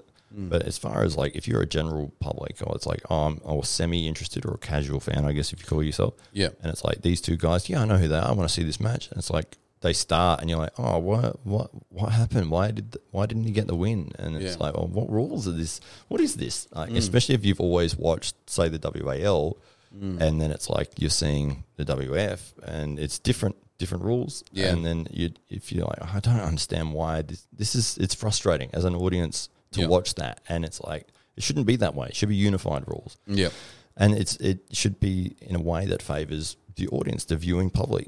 Just get a match started and see who wins. Yeah. That's what it should be. And and it, uh, currently there's there isn't a, a unified league or um, Mm-hmm. authority as such, but you've got a couple of larger organizations or promotions Mm-hmm. uh, over time uh, that may resemble more like the UFC than what they would say um, uh, uh, the NFL or or the AFL, for instance, here in Australia. So, so these are more promotions than they are leagues. Mm-hmm. Exactly. Um, but they um, they they're the one they, they they're the ones putting it all together, and that that's where the eyeballs are at. Yep. Um, so, um, do you, would you prefer to see one standard rule set applied by an international body to everybody, um, or are you happy to kind of see? Uh, the WAL evolve and uh, WAF evolve, and, and maybe other other third ways uh, uh, emanate. So no, no, no, you would, okay, sorry, to just cut you off. yeah, right. I think one one organization that everyone competes in. Everyone competes. But in even if the rules you don't agree with, you'd be happy with that. if it's if everyone falls under the same everyone trains under that everyone this is the rules and then like with the UFC when they started they they adjusted rules over time Yeah. as things worked or things didn't work And what what would it t- say? Is that a practical goal given the stakeholders in arm wrestling currently? it is practical it just will take uh, it will take a while to get happening um it'll it'll money talks money always is is the way forwards in in terms of things uh You've got a big European league. You've got a big uh, North American league. They, they both have different rule sets. They both have different champions, different different um, ideologies, and occasionally you'll get one or the other that actually face each other, and then they'll say, "Well, what rules are we going to do it under?" And you know, whatever rules they come up with, it's like, "Oh, well, he only won because of these rules," or it's a, it's a it's a big fact. It's a mess, and it's like it. If you had an overarching and not a body, it needs to be an organization that everyone competes under. Everyone is in, signed to that organization. Everyone's signed to that organization, and they all compete in that organization. Uh, to get something like that happening is difficult, and you've got to have money behind you, and you've got to have the means to be able to get all the athletes to come and compete on your stage. Uh, I don't see tournaments as being the way forwards. I see that tournaments as being like a qualifier, a, qualif- a way to qualify or to prove your merit to get a shot in the actual main organisation. Okay. Uh, then when you get in the main organisation, you have cards where you have super matches. You win the super matches, you improve your standing, you know, and then the next time they have a card, it's like, well, maybe you'll go from the undercard to we'll put you on a main card event. Yep. Or maybe you're the main the main event, like you're the main person, you know, and you build it along that way. And that's where it's like those it's like okay, when we have a, a weight class or a title a title bout, you're recognized as the title holder in that industry, in that league, in that body, uh, and it's it's universal. It's like everyone competes in that world. You are the champion. You are the champion, and it doesn't matter if somebody's a champion of the local you know, the Australian league. It's like who cares? Yeah. know, same same with UFC. If you're the UFC champion, you're the champion of the world. It doesn't Yeah. matter if you're the champion of Bellator. It doesn't matter if you're Strikeforce champ. It doesn't matter if you're EliteXC champ. Yeah. No one cares. It's Yeah. like you are. I mean, it's great. You're still a good fighter. Yeah. You need. It's almost like a qualifying card to get you to the UFC. Yeah. And the guys that did win titles in Bellator and EliteXC and Strikeforce that went to UFC didn't do that well. Yeah. Some of them did all right, but Mm. Doesn't mean that because you're the champion in that league that you are also as good as the champion in the UFC. The UFC is the best, best of the best, and that's what it needs to be. And that was a, so, uh, that hurt Fedor's credibility at certain points of his Mm-hmm. uh, career. Where I mean, the world felt that he was the the greatest heavyweight champion alive, Right. But because he didn't have that opportunity to test himself in the best league in the world, there was always that that, question mark. He had the opportunity. So, um, he- well, yeah, There's there's an inside story there. I can quickly run over it if you want. Uh, Fe- Fe- I'm going to. Fedor Emelianenko, uh, heavyweight uh, fighter uh, in Pride. I think he was under. Well, he, he had one loss, but it was a loss from a cut, which he then avenged. He was like, I don't know, 29 and oh, oh sorry, 29 and one. You know that one loss, which wasn't really a loss. Uh, recognized, yeah. Well, everyone who'd seen him fight, this is the guy. This is the number one. UFC put their organization organization together, and they were they were signing everyone. Anyone who was good, you're in the UFC. If you want, you want to be UFC champion. At the point where Fedor was at his best, UFC was still up and coming. Uh, Pride, which was a fighting organization in Japan, that was huge. It was me- mega. yeah. Uh, but it was unfortunately also Huge domestic audience, Oh, but also uh, worldwide exposure. yeah, they had like hundred thousand people in their arena. Not not fought in a cage, fought in a ring. Yeah. yeah, Yeah, uh, massive, massive organization. Unfortunately, I think the Yakuza over there, the organized crime, they got involved somehow and it went under. And it went under quick. Oh. Yeah, right. Yeah, so all those fighters that were signed to Pride, they were now free, Free agents. agents, yeah. And UFC scooped up a bunch of them. Fedor Emelianenko, uh, he didn't sign with UFC, and the main reason is because his managers wanted, as part of his contract conditions, they wanted the UFC to put a fight if they sign if you sign with Fedor Emelianenko, uh, who was signed to a promotion called M1, M1 Global. Uh, we want you to co-promote with M1 Global. we want you to build a stadium in Russia. we want you to only put fights with Fedor on in Russia. And when you do your announcement of you know UFC presents, you must conclude and M1 Global. so it was never going to happen. Yeah. Uh, UFC is like, no, we don't do that. Yeah. We're, we're our own organization. We don't ever co-promote with anybody, no matter what.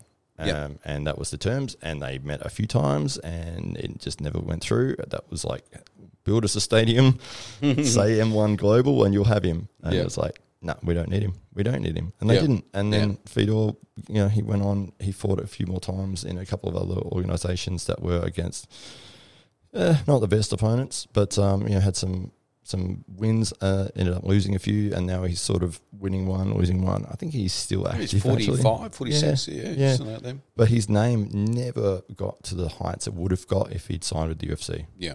Uh, and the reason being, everyone's in UFC. UFC is promoting around the world. Everyone recognizes the UFC as heavyweight champion is the heavyweight champion of the world. Yeah. That's the way it should be. That is the, the only way it should be ever. Boxing went the completely wrong way. Yeah, I was going to say that, that's in sharp contrast to boxing, where you know there's multiple organisations and uh, So ridiculous. Yeah. I don't even know how many there is. It's like 15. yeah, And yeah, it's like the WBO champion, the WBC, the WBA. The, the, the, it's like, which is the champ? Who's the champion? I Mm. Don't know. yeah. And it's interesting because you, you tend to find that there's organisations that that uh, uh, approach a, a hegemony like um, uh, you were saying Pride uh, had in Japan. They were the big ones, and then they faded, and then the UFC rose. And because these sports are still uh, very much in their infancy um, compared to say the established mainstream sports, um, there is still that conjecture: will UFC fade and will something else rise uh, out of its ashes? Um, and uh, and and in some way that is why boxing is the way that it is and, and so splintered. Um, and uh, because there's always somebody who thinks that they can do it a little bit differently or a little Yeah. bit better, and Yeah. uh, or legacy uh, leagues or associations that Mm. have somehow uh, hung in there, even though they no longer have the hegemony. Yes. Yeah. Yeah, it's sort of, uh, yeah, I mean, there are a lot of MMA organizations out there. Mm. There's heaps. Uh, and you, the biggest competition to UFC is probably Bellator. Yeah, Uh, most people don't know anything about Bellator. No, no even one's though following the- it. Even though they're number two. yeah, And it's like, well, there you go. You know, you're a Bellator champion. Mm, okay. Uh, but, you know, everyone knows UFC. yeah. And it's mainstream. That's the way it needs to be if arm wrestling's going to go forwards. Are you familiar with the history of football? Uh, of AFL, Uh, of all football? of like American football, Uh, yes, of all with football. the XFL. uh, yeah, of all football. Uh, yeah, sure. so I mean, the uh, I'm just going to keep asking questions. yeah, Like a football like football? except like a, a brown football or, a, or, or so. Um, well, if, uh, football went through this uh, whole dynamic, and so the rules associated with playing uh, football. Uh, 100 and let's say 180 years ago, 170 years ago, Mm. uh, was there was a re- there's a reason why we have the term home ground advantage Mm. Because it was the home team that decided the rules. Oh, really? And so you could have the rules where you're going to say, "Oh, yeah, we're going to we're going to play on a on a round pitch, Right. or an oval pitch, because we don't have a square one. Yeah. So we're going to play on a round one, and we're going to we're going to play with uprights because we don't have crossbar goal." And we're going to play where you throw the ball backwards, but you, you can kick the ball forwards. And these rules were nutted out on the morning by the home team, so they could have been practicing all week to the rules that they wanted to play, and Oh. then they sprung it on the other team at the the the, the, the uh, toss of the coin, Wow. and said, "Well, here's the rules that we're playing today." Yeah. And so, um, and so you had teams like rugby, for instance, the club rugby that was played rugby rules. Ah. So you went there and you played rugby rules. Yeah. And so uh, rugby had the rules that roughly approximate what you see rugby, but then they'd be up against an association team Mm. or a soccer team uh, who liked kicking the ball along the ground, Ah. for instance. And so they were used to playing that way. So you had these teams that were developing very disparate skill sets around what was the strengths within their within their player list, Mm. um, or uh, had developed as a culture, uh, and in some cases regionally. And, uh, and then when they came to compete, the rules were ratified. And then, of course, you'd have tournaments where the rules were agreed upon in advance. And then you'd have teams that just said, "Yeah, I don't want to play by those rules. I'm going to get a whole bunch of other teams that like playing the rugby rules. We're going to go do that over here. So that's how you had a rugby union develop. So you had association rules. So that became enshrined, and that's the soccer rules. That's where we get the word soccer from, from association. It's an abbreviation of as- association. It's uh, soccer. There you go. And uh, and then you had uh, union rules, uh, rugby union rules. So uh, league developed uh, well into the future. But um, even out of all of that is where you get uh, gridiron. So, which was a, a rough approximation of rugby rules initially that um, uh, was lifted by some of the petty aristocracy and uh, and landed in the Ivy League. So, gridiron is not the All American game; it's an Ivy League game. So, it's developed by the uh, by the top end of town uh, to be played in the best universities. And uh, originally, there were only a handful of teams, so three or four teams. Right. And so they developed the rules that they liked, and they took upon it. You know, the, the rectangle, and they had the uprights, and and uh, they had their crossbar, and there was no points for going under it. Um, with Gaelic, of course, you got points for going under. So you had Gaelic rules that kind of born out of that as well. And Australia, Australian rules kind of came out of all of that, as, uh, all out of the same period. So you had union, soccer, gridiron, and Australian rules all within a thirty or forty year period, kind of spin off from what was uh, sport that you'd made up the rules on the day, and uh, and of course all of those sports have gone on to become you know the the lingua franca for winter wherever you may be in any part of the in those parts of the world.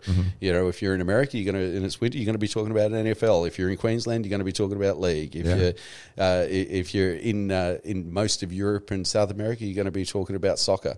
Um, so uh, that's that's how uh, football developed out of this melee of rules. Um, and I just wonder, you know, how uh, arm wrestling develops in the same way. Whereas at the moment, there's different rules, even different clubs have different sensibilities, and you have uh, occasionally people come over from interstate who have different ideas as to what the rules should be, um, and um, and I wonder whether there's a number of versions of arm wrestling that might emanate from what it is that we have today. over the next 50 years, or whether mm-hmm. that we consolidate the rules and um, have a soccer mm-hmm.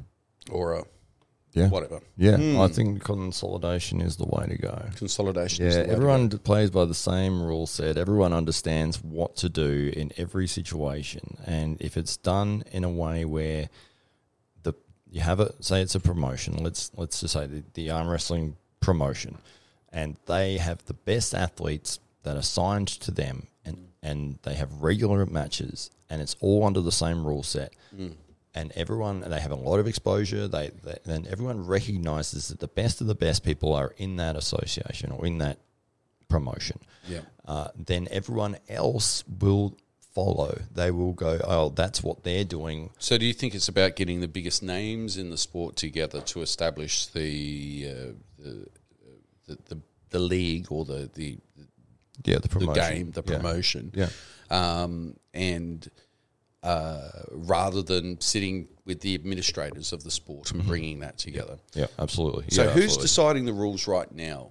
Hollywood Matt Connelly and the world of arm wrestling. Who, uh, apart from Bob, Bob Brown. Bob Brown. so Bob Brown made it up. Who came to Bob Brown and said we need rules? Well, he made the rules. and This is I'm He going just made the them of my head, but uh, I think he, he made the rules for the, the North American style of arm wrestling. Yeah. uh, that most people follow in that part of the world. Yeah. The Europeans, it's very similar, but it is slightly different. Uh, and so there are modifications of both both of those. And when they have super matches between somebody from, say, North America and they're going against somebody from Europe, and there's an agreement on rules. Yeah. And it's like, okay, well, we do it this way, you do it that way. Rather than us just doing it our way and having a potential advantage, we'll accommodate the fact that you do things differently, and we might, you know, set up a, a system where it's fair for both parties. And you know, you agree to this, we'll agree to that.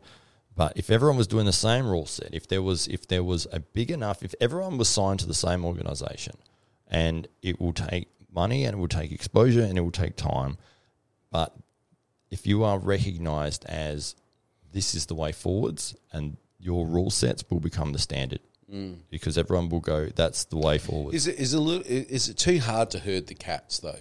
Is it too hard to get the Russians and the Americans? Is it too hard to get big names to agree to these things? Is it hard to get the promoters to agree?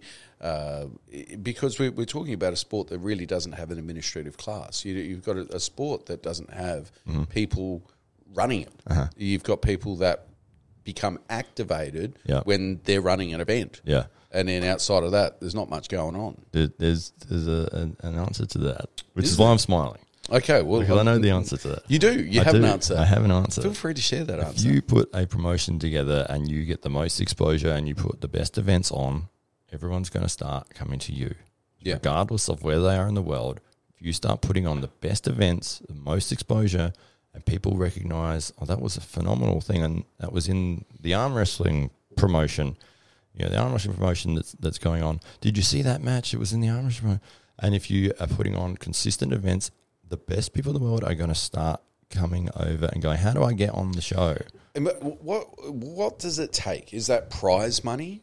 Is, is that prize money? If there's a because obviously that it, prize money lends legitimacy to, to an event and it gives a reason for the best of the best to come out and, and to get involved. Um, are we going to see a one million dollar super match in the next twenty four months in arm wrestling?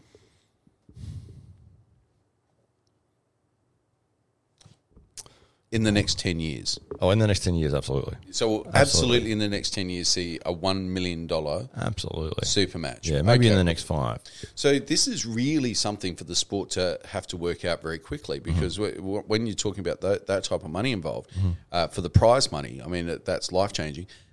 But for the gamblers, and this was one of the dilemmas with the. Uh, a King of the Table tournament recently, where the rules there, there seemed to be some change, Mm-hmm. or uh, very very close to uh, to the event kickstarting, Mm-hmm. and those rule changes weren't necessarily understood by those people that were were betting on on, on the uh, on the event. Mm. And Arm Bets um, returned all of the money. right They gave it all back to anybody. They just said, "Well, look, We didn't know the, what was going on with it. You couldn't have known what was going on with it. We don't think it's a fair bet. now, great. that would have cost, uh, I mean, that, the, the, of all of the events that Arm Bets would be covering, that would have been the big one. Uh, the, or certainly, maybe even one of the biggest so far. Yet they, they because of the uh, the lax nature uh, or the uh, or the fluid nature of the rules, uh, always in a constant state of flux, uh, they were forced to feel or compelled, felt compelled, uh, in the name of fairness, to return uh, that betted money back to those people that um, uh, that were staking on that match. Good, Um, good move.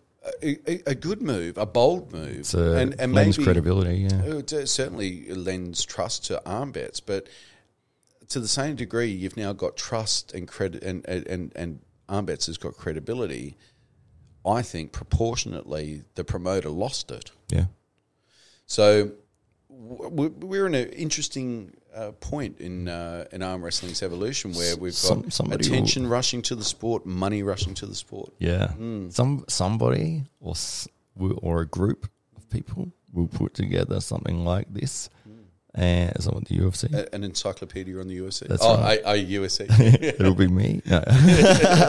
no, there will be growth, but there'll probably be. I think the first one or two will fail, uh, and UFC almost failed. Well, they did actually. Well, Um, we, we had Steve Maxwell, one of the very Yeah. first investors in the UFC. Yeah, yeah. Talk about exactly that. He backed it for a couple and got his money back out of it. And. Yeah. you know, uh, and then uh, it was all, all fell apart almost just uh, shortly thereafter and then resuscitated out of the embers by uh, uh, by The Dana and the team yeah. and the Fertitta brothers. that's yeah. right. Yeah. Well, I mean, they had to sell. They were they were thirty million dollars in the hole. Yeah. There's been other people that have tried and failed to bring on not only in the combat sports world, but uh, that's why I mentioned XFL earlier. So NFL, you've got the National Football League, the, the American football. I, I believe that that's all just been recently sold to The Rock.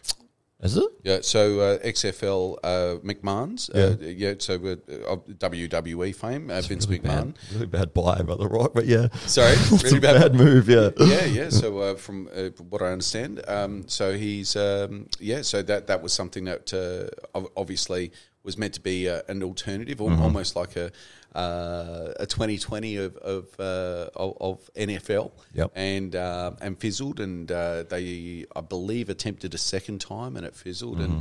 uh, now uh, I, I believe that's been purchased by the the Rock, and uh, is looking to revisit it and uh, bring it back again in a in a slightly different guise in the not too distant future. The reason it failed was because they didn't give it enough time and they put so much money into it and they didn't have the audience. You've got to build your audience. And NFL was the number one. If people want to watch American football, they're watching NFL. The people that are not happy with the rules or not happy with what's going on in NFL, that's what uh, uh, Vince McMahon was trying to target with the XFL. XFL. And he put together and goes, Hey, look, if you guys are not happy with what's happening in NFL, I've got my own league and we're going to do this and it's going to be amazing. We, we signed up all these ex players from the NFL that are not quite as good, but, uh, you know, they did a fantastic job with their promotion. Mm. They spent a lot of money and they put the teams together and they had a league, but they didn't take the time to build the audience. And it was like they went out with it, there was no one watching. And it's like you unless you unless you've got the ability to sustain that for a long period of time so that enough people will start to come away from the NFL and then move to your organization and it needs to grow so big that it's going to eclipse the, the original. Mm. If it's not going to eclipse the original, it's just a copycat and it's not going to be as good and everyone already knows what NFL is and you're going to die really quick and they did they didn't finish the first season. Yeah. And he would have spent I don't know how many billions of dollars Yeah, so it's it's sort of like when you see a really good idea or a really good product and you go, "Oh, I'm going to make a better version of that product." No one buys it because they everybody knows the original product. Well, not only that, but it, there's no consideration given to the tribalism and, and the, the amount of time and energy that people have already vested in their particular team and, and the pride that they have associated with their hometown team that they might have followed when they were a child or uh, who, whose jerseys they bought for their kids when they were little. This this type of thing, or you know, uh, harking back to the nostalgia of getting an autograph from their uh, childhood idol, for instance, who played for the Cowboys or whoever it might be, and you start something fresh, and you've got to create, you've got to give time for it to incubate so that people get a chance to build those memories, build up that tribalism. Uh, arm wrestling is, is is different though because it, there's there, yes there's there's uh, some degree of support but it's for an individual. It's not. It's not the tribalism associated with a with a team or a town or Yeah. a, geo, a, a geo, for instance. So, so there, there's a there's an opportunity to perhaps circ- circumvent that. It, I, I think of um, Vince McMahon's XFL experience, and um, and in contrast to Kerry Packer's experience with cricket and uh, Rupert Murdoch's experience with Super League um, in the UK was very successful, and not so much in Australia because of the tribalism issues uh, here in Australia, uh, whereas uh, so many new teams had to be created to fill out the uh, to fill out the league. Whereas in the UK, they were uh, very quickly able to recruit a lot of those older teams that already had the following, and so kept much of that culture Yeah. still alive within that Super League, and so uh, that remained um, more successful as a result. But um, in in arm wrestling, there's not the tribalism. Uh, you you've, it's very personality based, as, uh, as the, and so you can develop the narratives around those those people. What people are interested in is the people in the story Yeah. and the build up and the hype, and and and it's one man again or one woman against another, and um, and so uh, you've got that. Um, those experiences with those billionaires throwing money at sport uh, comes down to TV rights um, more than anything. And I wonder in an age where arm wrestling has experienced this exponential growth, and it's not because of TV rights. It's not because the big TV, uh, ESPN, or uh, or one of the big four network networks have picked it up. It's not because of that, and the money's coming into the sport not because of the sponsorship dollars. So that traditional model of running a sporting league that has uh, uh, that has sponsorship dollars being thrown at it from big corporate and uh, and from uh, and and from the broadcaster. That's that's not going to propel arm wrestling. It's very grassroots. So I wonder, and I wonder if then arm wrestling gets the opportunity to do this right, but without the um, uh, without the input of the billionaires and the media tycoons and and those other interests that also hold interest in all the other mainstream sports. So does arm wrestling have an opportunity to grow grassroots and to have a, an association or a league or established um, out of those people that are influencing the sport at the moment the Ryan Bowens, the the top athletes, the the thought leaders, uh, the Bob Browns. Can we get those people in a room to nut it out? Um, there's maybe 15 to 20 people whose opinions would be readily sought, I would say, on, on the opinion in the world of arm wrestling, who uh, could weigh in and nut it out, chuck them in a room for a week, and come out with a standardised rule set uh, that um, and and a, and a way to present arm wrestling to the world. I don't think it's just the rule sets. I think it's and I, I, I think I, and I've probably likened this a few times. It's just that it needs to be one promotion that is recognised above all others as this is the one to go to, Yeah. whatever their rules are, whatever they are. Yeah. it's like you you you know you can have the most ridiculous. Can we rules. get those people in to do that? Well, you were talking about like with the billionaires and and I mean the reason they can Not make- not the billionaires. no, no, no. Can we get the but, but when you were talking about that, uh, and that has been such an influence on other sports, I, I still think it's it, it would take a significant amount of finance to be able to to make that happen. And you you'd probably the people that are the influencers, the people that have risen from the group uh, grassroots, they're not in that position to be able to make that happen in terms of you know you need millions millions of dollars to get that sorted uh, and if you're putting together one i mean you can start something but to grow it, it it's going to take a lot of finance. It seems there's a lot of people trying to start things, but from very different positions, and Yep. so this is where you're more likely to end up with a, a, a boxing scenario where you've got different associations doing their own kind of Yep. Um, and then everybody wondering who's going to be the best. Um, Yeah, I'm- the best, the best will rise above the others. Well, I, I think the best in terms of promotion will. So the best promotion Yeah. will be the one that's most viewable. Viewable, yeah, absolutely. So that that's that goes without saying. Mm-hmm. Um, the it won't be the one where it takes you twenty minutes to get a set up and Yeah. then the other guy gets fouled out.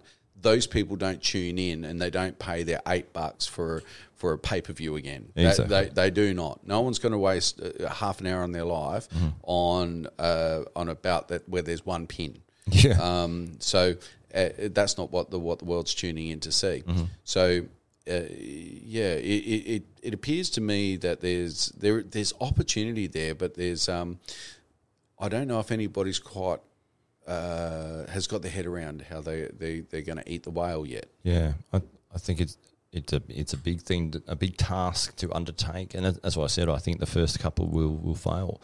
But um, yeah, I mean, when you look at Have the first couple already failed? well, WAL is not. Uh, yeah, it, it- I think they did so much right. I was really- WAL was fantastic, Yeah. fantastic aesthetic. Yeah, they, they did so much right, and So they right. they they should have. I don't know what happened with them in I'm terms not of their financing or whatever, or why they stopped. Whether it was a COVID thing or Yeah, what, possibly. It might have been. Yeah, but they were going to be But the way forward. It, they that model, since, have they? hey, The, uh, the WAL's not seemingly risen No. since. So you've got the king of the table Mm. that seems to be hosting many of the, the big names. Mm-hmm. Um and and Neil Pickup seems to be involved in some regard with that. yeah, uh, he's got he's got Arm Wars. he's got Arm Wars. Okay, yeah, Arm Wars, which um, you know ha- has been. I'm not sure about what Arm Wars means at the moment. Yeah, I'm not sure either. Uh, I mean, he put on a, a ton of events Yeah. um, for many years, and they had a deal with a huge uh, Eurosport, I believe, Yeah. uh, and he was putting on events weekly for, for a long period of time. Mm. Uh, rose arm wrestling exposure massively. And that's why I was so excited to see him in the chat because I was like, "This is the guy I've been I've been listening You to him the for years." the interesting thing is uh, when, when uh, you, you were on the podcast with Ryan, you were talking about Neil's match with Michael Todd, Yeah. and I couldn't help but think there's the greatest one of the greatest arm wrestling matches of all time, and in the background there's three kids that just want to go get an ice cream, and there's a couple of guys on a table that seemingly in their way, and Yeah. they're like, uh, they're people just in the background. Yeah, I think I said that. I, I no like one the, paid to be there. the It was confused look yeah, like, of everyone. Like, what are, are we allowed on? to walk past now? They, it looks like there's what are they doing? Yeah. Can we go now, Dad? Can we go? Yeah, the, Yeah. The, the kids in the background. and that was for a, a, a championship. That was the great. Tells you how far the sport's gone. yeah. But in terms of the way they filmed it, the, drama, the, the that that video was fantastic. It was Oh. they did everything right. It was just that you know obviously they didn't have a, the audience there to watch them, but Yeah. whatever. Yeah, yeah. uh, yeah. it- I guess in a way they probably should have hidden that or, or framed it in a way that you as a, as a viewing Casual audience. observer, you understood the significance of what was going on. Yeah. that it was a, a world title that was on the line. Right. Uh, not not just Sunday down at the beach, of dudes having a go because it could have almost just looked like that. That's you know? right. Yeah, exactly. Yeah. Yeah, That their, their video production and everything was was really good, and this is why with WAL, Just I the was, setting. Yeah. Yeah, yeah. Well, I mean, uh, it, I mean, it, maybe they just said, "Hey, we'll do everything on the beach," and that'd be great, and it was good fun, and they had a good time. That's cool. Uh, it's just if they, the way they filmed it, it was like, yeah, with those people in the background, it, But it was it also took some away from ago. the aesthetic. You know, I, I Yeah. Mm. think the sport's probably come a long way now. But uh, you know, certainly at that point, you know, it, I mean, it just demonstrates you know how much attention's on the sport That's now. right. That's right. If you had those two guys saying they were going to be anywhere in America right now, Mm-hmm. uh, on the table, or Neil in say peak Neil Pickup form Yep. Mm-hmm. uh, on the table with Michael Todd in similar form. Uh, there would be a thousand people that would want to see That's that right. in person. That's right. Uh, they they pack out anywhere Yeah. almost with that. So There's still, I mean, when I watch productions and I watch videos um, of even now, well, the King of the Table, and it's just like, man, they need so disappointing. Yeah, there's, they're, they're trying things, which is So- cool. I mean, I like the fact they're trying and they're doing, they're putting on events and they're, you know, it, they, and I'm happy to pay money to watch it. It's just, I think I can see so many things that they can improve on. Well, you know, maybe not having people walking around in the background on their phone while, whilst you, you've got to have the, the most consequential match in, in arm wrestling in the world Yeah. right now, and there's just a guy in the background just Yeah. check, checking his notifications on Instagram.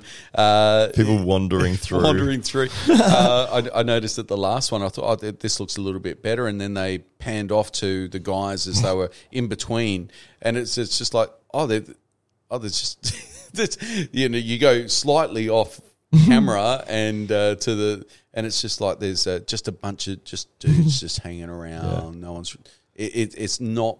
Uh, if you want to, if you're presenting the best people in the world in a sport, it doesn't matter if it's golf, tennis, football, cricket, arm wrestling.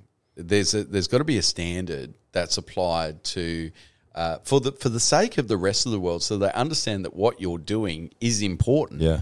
Because I saw that and I thought that does not look important. it did. It looked so unimportant that the people that were there Yeah, didn't really want to be there. Yeah. So you can't have the production and the lighting guys uh, just uh, sitting in the background, you know, uh, scanning their notifications. Uh, it, there was. So yeah, as, as you were saying, it is quite frustrating because we're we're in that wild west stage where people are trying to work it out and they're mm-hmm. trying to work out what the magic formula is. Like Ryan has with social media, he's worked out what what a template looks like, and now everybody can follow it. But that, I think Neil did a fantastic job with the WAL, and I think that if anything, that's the template. That's Yeah. the standard. That's what we should all be aspiring to. Uh, I, I think the guys in Russia do a great job whenever they put on a tournament.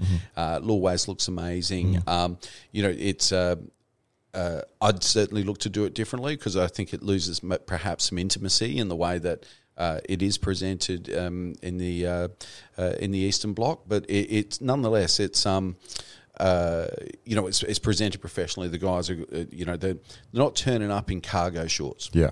Yeah. You know, they're, they're there, they've got a uniform, they, they look like they're athletes, and, um, and, and there's a respectful crowd.